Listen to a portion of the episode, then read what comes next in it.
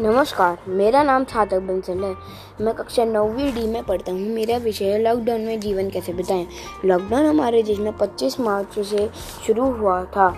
यह लॉकडाउन एक वैश्विक महामारी कोरोना वायरस की वजह से हुआ था, जो चीन से शुरू हुआ था। इसके कारण कई जानें भी गई थी।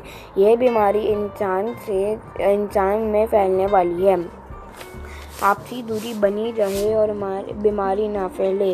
इस लॉकडाउन में हम घर में कैद हो जाते हैं। हम लोग इस, उस अवसर का लाभ उठा सकते हैं। हम घर में बैठे बैठे हुए अपना काम कर सकते हैं, अपनी पढ़ाई भी कर सकते हैं और अपने परिवार के साथ वक्त बिता सकते हैं और नई चीज़ें भी सीख सकते हैं। हमने फिर से परिवार का महत्व को समझा। कई पुरानी यादें भी ताज़ा हो गई। जीवन की व्यस्तता के कारण हो हम अपने परिवार के साथ समय नहीं बिता पाते थे। वह सबकी शिकायतें दूर हो गई, किंतु इससे व्यापार को काफ़ी नुकसान पहुँच पहुँचा है।